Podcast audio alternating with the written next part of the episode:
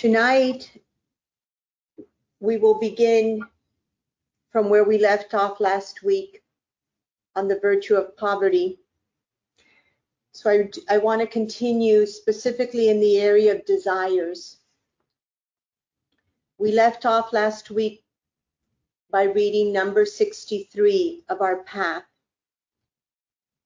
The purification of your desires is the first stage of purification in my sacred heart. You begin to move only according to my desires and not yours. You no longer do what you want to do, nor go where you want to go.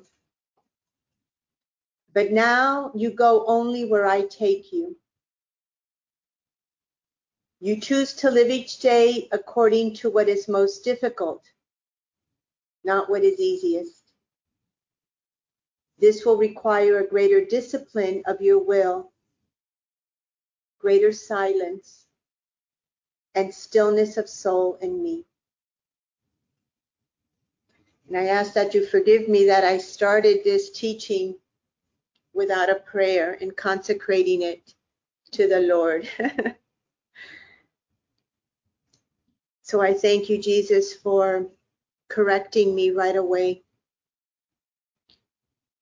for reminding me that I can do nothing without you, that you are the source of this teaching, and that I am your insignificant vessel. Therefore, I consecrate this teaching totally to your sacred heart through the Immaculate Heart of Mary. And I ask you, Holy Spirit, to take total possession of this teaching for the glory of God and for the continued transformation of his little mustard seed. Amen. In the second reflection of our 2020 encounter, we went deep into desires.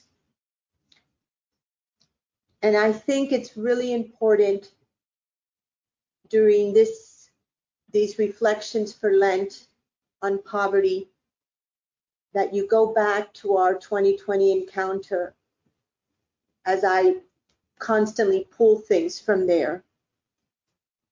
So I'm going to remind you of some important words from St. Augustine. He said, and this comes from our second reflection of the encounter. The entire life of a good Christian is, in fact, an exercise of holy desire.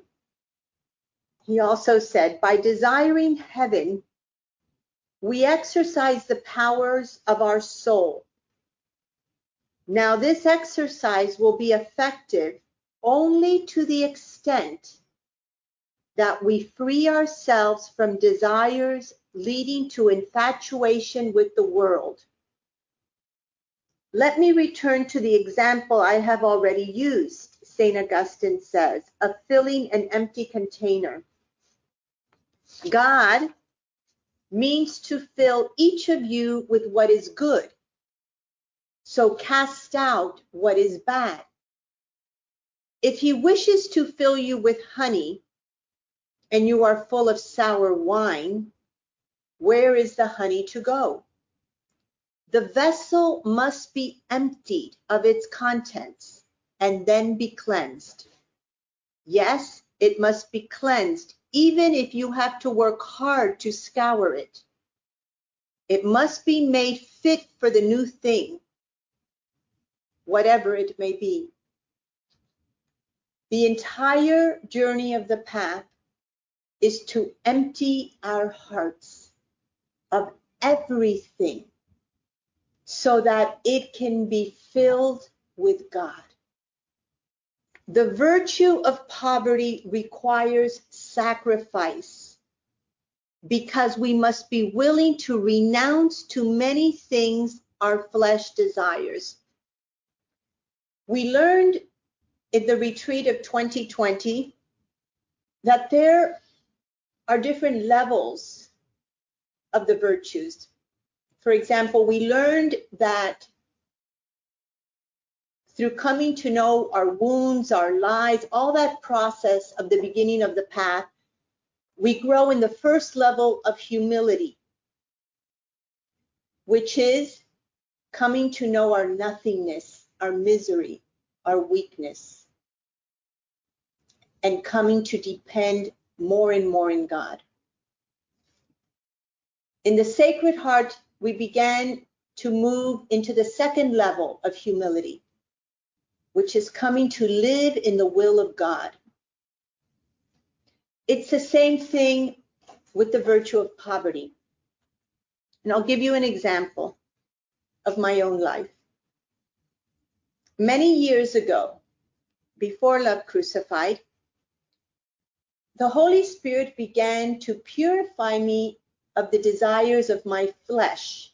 And I would say that's probably the beginning of the growth in the virtue of poverty. For example, I would go to a, a department store sale and I would see uh, different pieces of clothing at a great bargain price.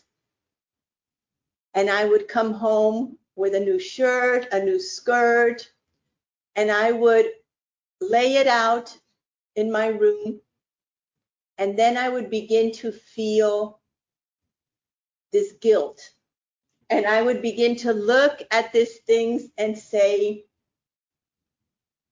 I overbought.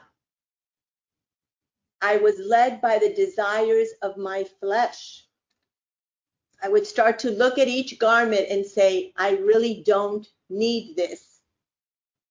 And out of everything I bought, I would keep one thing that I felt I could really use at that time. I'd have to put everything back in the bag, go back to the store and return it. And this went on for a while.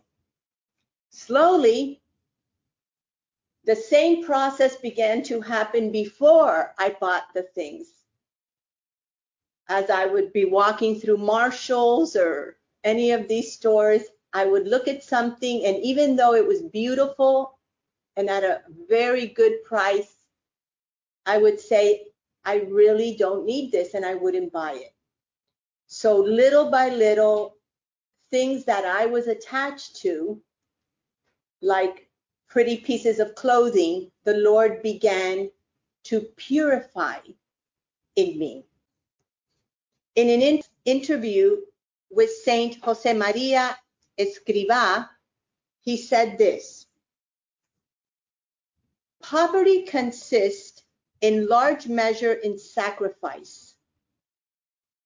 It means knowing how to do without the superfluous.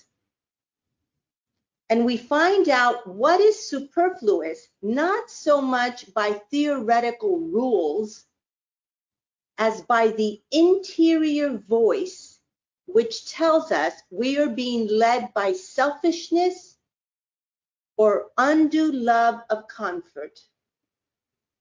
That was the inner voice I was hearing. And I think we're all familiar, I hope so, with that inner voice. I'll give you another example. In, a, in an article that I read entitled Embracing the Virtue of Poverty in Your Own Life, the author, Kenzie K, wrote this concerning poverty. Detachment is the key. Are we attached to the material things we have? Or do we entrust our riches totally to the Lord, knowing that He gives and He takes away? Practicing virtue requires hard work and sacrifice practicing poverty as a virtue does not necessarily mean ridding ourselves of everything we own, of which we're fond. But it does require a deep inward dive to ask an honest question. How would I respond if this phone, cherished book, painting from a child, picture of a deceased loved one, treasured necklace, workshop, car, house, etc., were taken away. We might think the Lord would only ask us to spare the things we have in surplus clothes, books, toys, the extra full pantry. But He often asks us to give or let go of that which is precious. This too happened to me. I would say the one thing I owned that is the most precious thing to me is my love crucified covenant cross. And a few years ago, the Lord took that away from me. I was traveling with a few of the sisters from our community and it fell off my neck. I I have no idea where, it was gone. And I went for quite a long time without my cross. I was so attached to my cross. It was a huge suffering to lose my cross. But then the Lord began to teach me something. He wanted me to understand that the most important is not the physical cross, but that my heart had to become everything that our love crucified cross stands for. I have to become one with love crucified. And as I was thinking of this, I was actually gazing at our sister that passed away a year ago, Monica's cross, because I have her cross and it hangs in my office. And I thought, Monica has passed from this world and she couldn't take her cross with her. Yet the beauty of our sister is that she was transformed into what our cross stands for. So, yes, many times the Lord even asks us to let go of precious things, things that are very meaningful, like our love crucified cross, only to give us a greater gift, something deeper of the heart. So now I would say, as we have been in the Sacred Heart of Jesus in the path, that part of the path, we move to what our Lord taught us about the spirit of poverty. Because now I would say we enter a deeper level of humility, a deeper level of the virtue of poverty, purity, simplicity. And this is what the Lord taught us in number 110 the spirit of poverty is lived when you allow the Holy Spirit, my Blessed Mother, and myself to strip you of everything interiorly. Notice that the Lord says everything. Your desires, expectations, plans, attachments, securities, consolations in friendships, even consolations from me, so that you are left completely empty. It is a soul that has been stripped of everything, that is empty, that can be filled with my life. The Lord doesn't want to empty us to make us miserable, but to fill us with true and lasting happiness, fulfillment of life. So we move on today to the second part of this teaching. And we continue with the desires and attachments. And I thought it was so beautiful that yesterday, Ash Wednesday, the gospel of Ash Wednesday is an incredibly beautiful lesson on what is true poverty and the purification of our hearts of desires and expectations and attachments. So let's review a little the gospel. It was from Matthew chapter 6, verse 1 through 18. And it says, Beware of practicing your piety before men in order to see to be seen by them. Thus, when you give alms, sound no trumpet before you, as the hypocrites do in the synagogues and in the streets, that they may be praised by men. But when you give alms, do not let your left hand know what your right hand is doing so that your alms may be in secret. And your Father who sees in secret will reward you.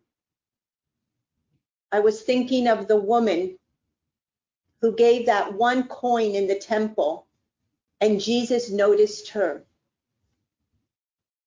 Why? It wasn't so much the coin, it was her heart. She gave everything to God out of love, out of abandonment, out of reverence. She wanted to give everything to God.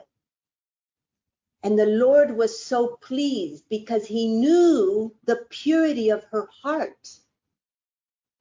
Notice that it says that the Pharisees want to give alms because what they're after is to be praised.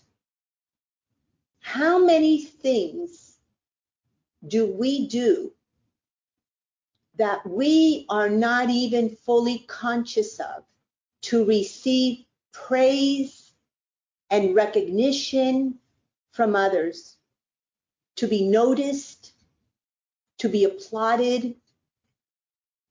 This is also part of us we need to pray to the Holy Spirit to bring to our consciousness all of this that exists in each of us. We go on in the gospel to verse 5. Jesus continues teaching. He says, And when you pray, you must not be like the hypocrites for they love to stand and pray in the synagogues and at the street corners, that they may be seen by men. What do we see here? They're praying not so much for the glory of God, but to be noticed. This is what we've learned in the path is a fake saint. Falsehood, a false piety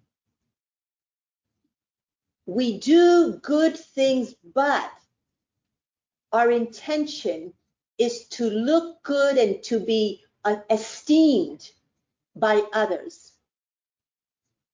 Verse 6 goes on to say, But when you pray, go into your room and shut the door and pray to your Father who sees in secret.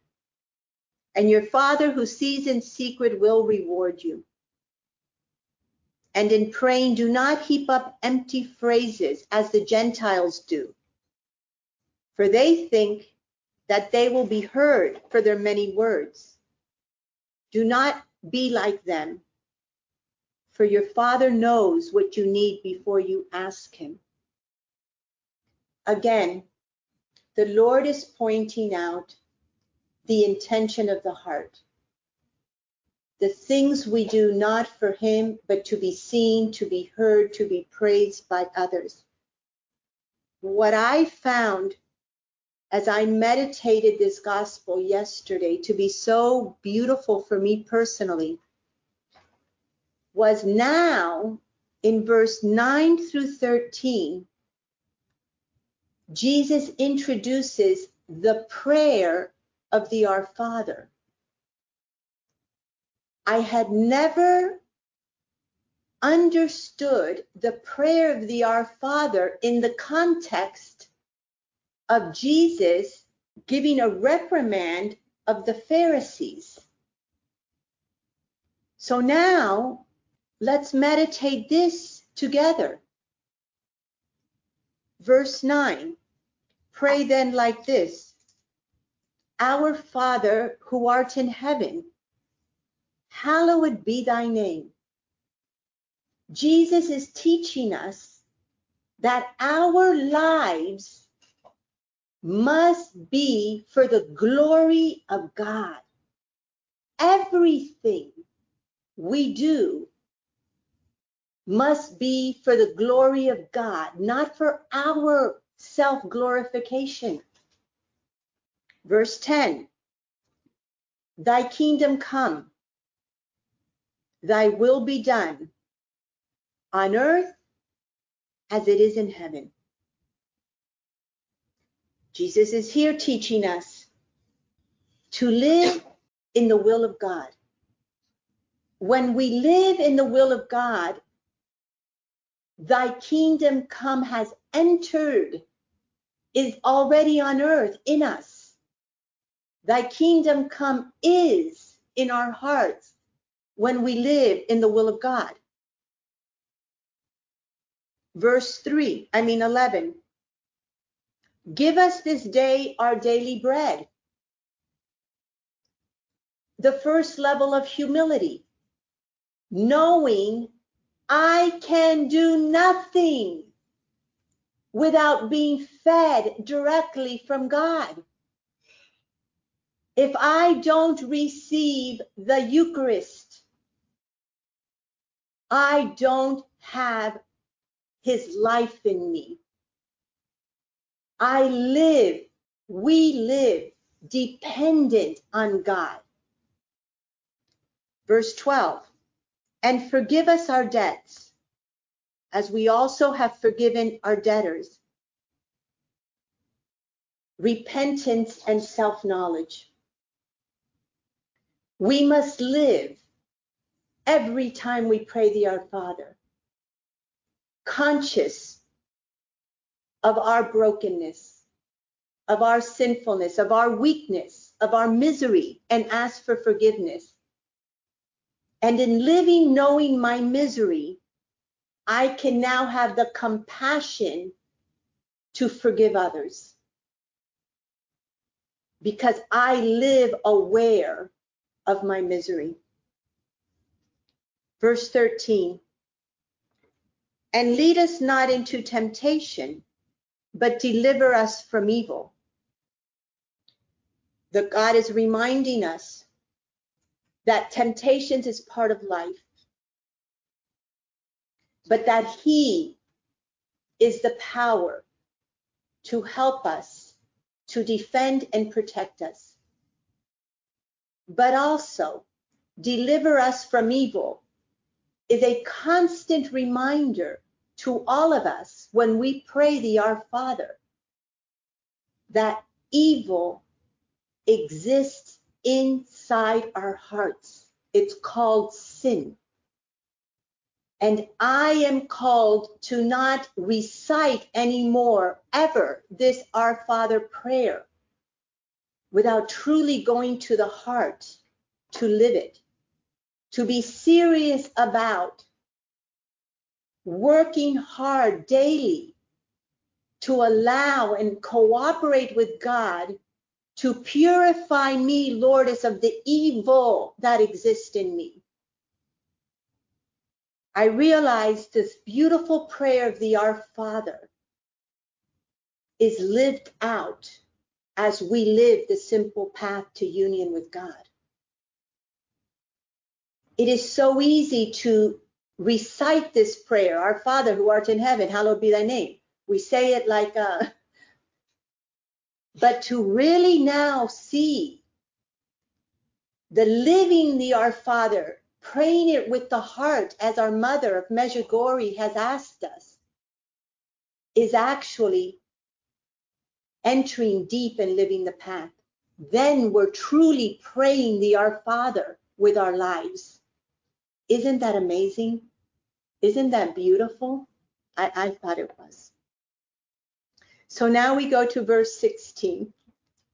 And when you fast, do not look dismal like the hypocrite, for they disfigure their faces, and their fasting may be seen by men. That your fasting may not be seen by men, but by your Father. And your Father who sees in secret will reward you. My community, the desires to be seen, heard, and praised by others was the hidden intent in the hearts of the Pharisees. Probably not even consciously known to themselves. They had impure intentions, just like us. The good works of almsgiving prayer and fasting are not flowing from the love and therefore are not pleasing to the Lord who sees the heart.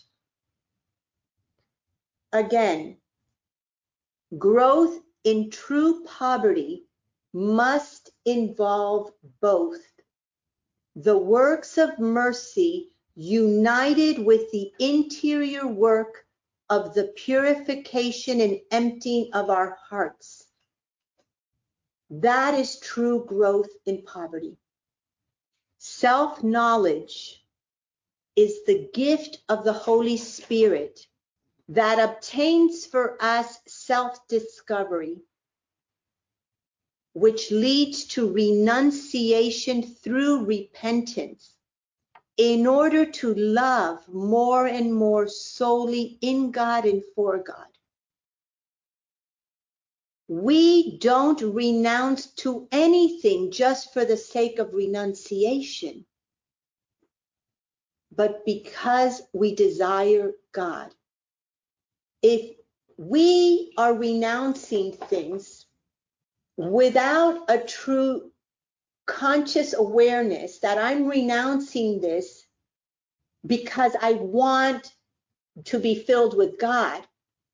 The danger is we begin to do all kinds of acts of penance, but as um, brownie points with God for heaven.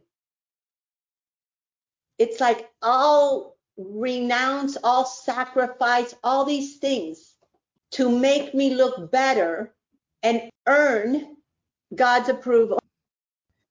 So I'd like to just end by pointing out a few things through the years that we have learned concerning this in our community.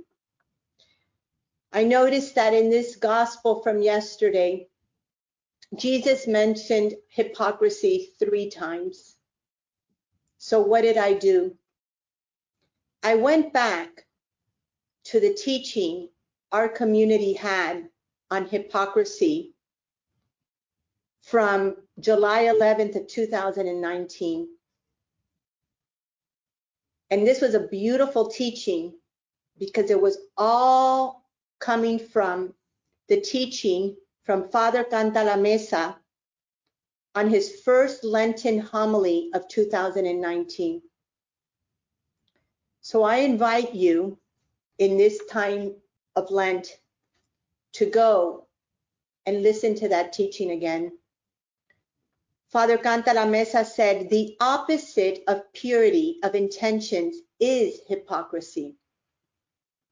Therefore, my family, because we are not fully pure in our intentions, all of us have a certain level of hypocrisy in us. Father Cantalamessa went on to say, it is surprising that the sin of hypocrisy, the sin most denounced by Jesus in the Gospels, enters so little into our ordinary formulations of an examination of conscience, not having found in any of them the question, have I been a hypocrite? The greatest act of hypocrisy would be to hide one's own hypocrisy, hiding it from ourselves and others, since it is impossible to hide it from God. Hypocrisy is, in a large part, overcome the moment it is recognized. Therefore, to our examination of conscience, we all must add the question in big letters Have I been a hypocrite? And I think because we don't want to see ourselves as hypocrites, most of the times we are hypocrites, we're not even aware of it. So, boy, do we have to kiss the feet in Lent and beg for the grace to see our hypocrisy, our impure intentions, our ways we act like fake saints. And then I would like to remind you that the third reflection of our 2020 encounter was called Purification of Our Desires. Yesterday, I heard that whole reflection again, and I have spent most of this week meditating that reflection. There is a section in that reflection that speaks about our wounds from childhood that were not met and how that unmet desire, needs leads to disordered desires, which lead to our disordered tendencies. In that reflection, Father Jordi and I spoke about two capital sins, pride and envy, that are very much associated with our desires, expectations, attachments. I invite you to go back and review and live again the purification of desires. What I see in my own life, in my conversations with Father Ron here every day in La Casita, listening to you in accompaniment, the purification in the Sacred Heart the growth in the spirit of poverty, of being emptied, is very difficult. Because our attachments and our desires have become so much part of us. Therefore, this process of the first nail of purification will take our entire lives. So we cannot forget. Listen this week to this reflection again. But it's not enough, my community, to just listen to a reflection. And I'll give you an example that I have lived here with Father Ron. I had an experience in my own life a few weeks ago where I was aware that I did not react out of love. having been living the path with you, I knew. So immediately in my time of adoration, I went before the Lord asking him, where was that reaction coming from? The Lord began to reveal to me my wounds, how I reacted from a wound. He began to reveal to me my expectations. This morning, again, he takes me. I spent two hours digging deep, two full hours begging the Lord. Because after my confession yesterday, through the grace I received from confession, the Lord took me deeper to discover a duplicity in my own heart. It was awesome. It is called freedom when we see in our own hearts evil and darkness and we can repent and give it to the Lord and ask for his forgiveness. It is beautiful. This is what it means to live the first nail in the Sacred Heart. This is what it's going to take to truly become poor in spirit. So I end with the words we began last week with from the Lord, from the mission of the 12. A victim soul must fix his eyes on Christ, must desire with all his being to become one with his master, must be willing to learn from him and imitate him. He must be willing to fight against all his disordered desires we need to pray for the grace of the Holy Spirit to give us the desire to become one with our Master, love crucified. That means that I need to have the desire to be rejected, to not be heard, to not be esteemed, to not be praised, because that is the life of my love crucified. And when I am not, when I am ignored, when I am not heard, I need to thank God because He gave me an opportunity of profound intimacy with Him. How difficult is this to grow in this desire? The desire of Jesus Christ on earth was the cross because He is love. And of ourselves, we can never get to that level. But with God, nothing is impossible. Praise be to God. For more information on the path to union with God, please visit the Love Crucified community website at www.lovecrucified.com. God bless you.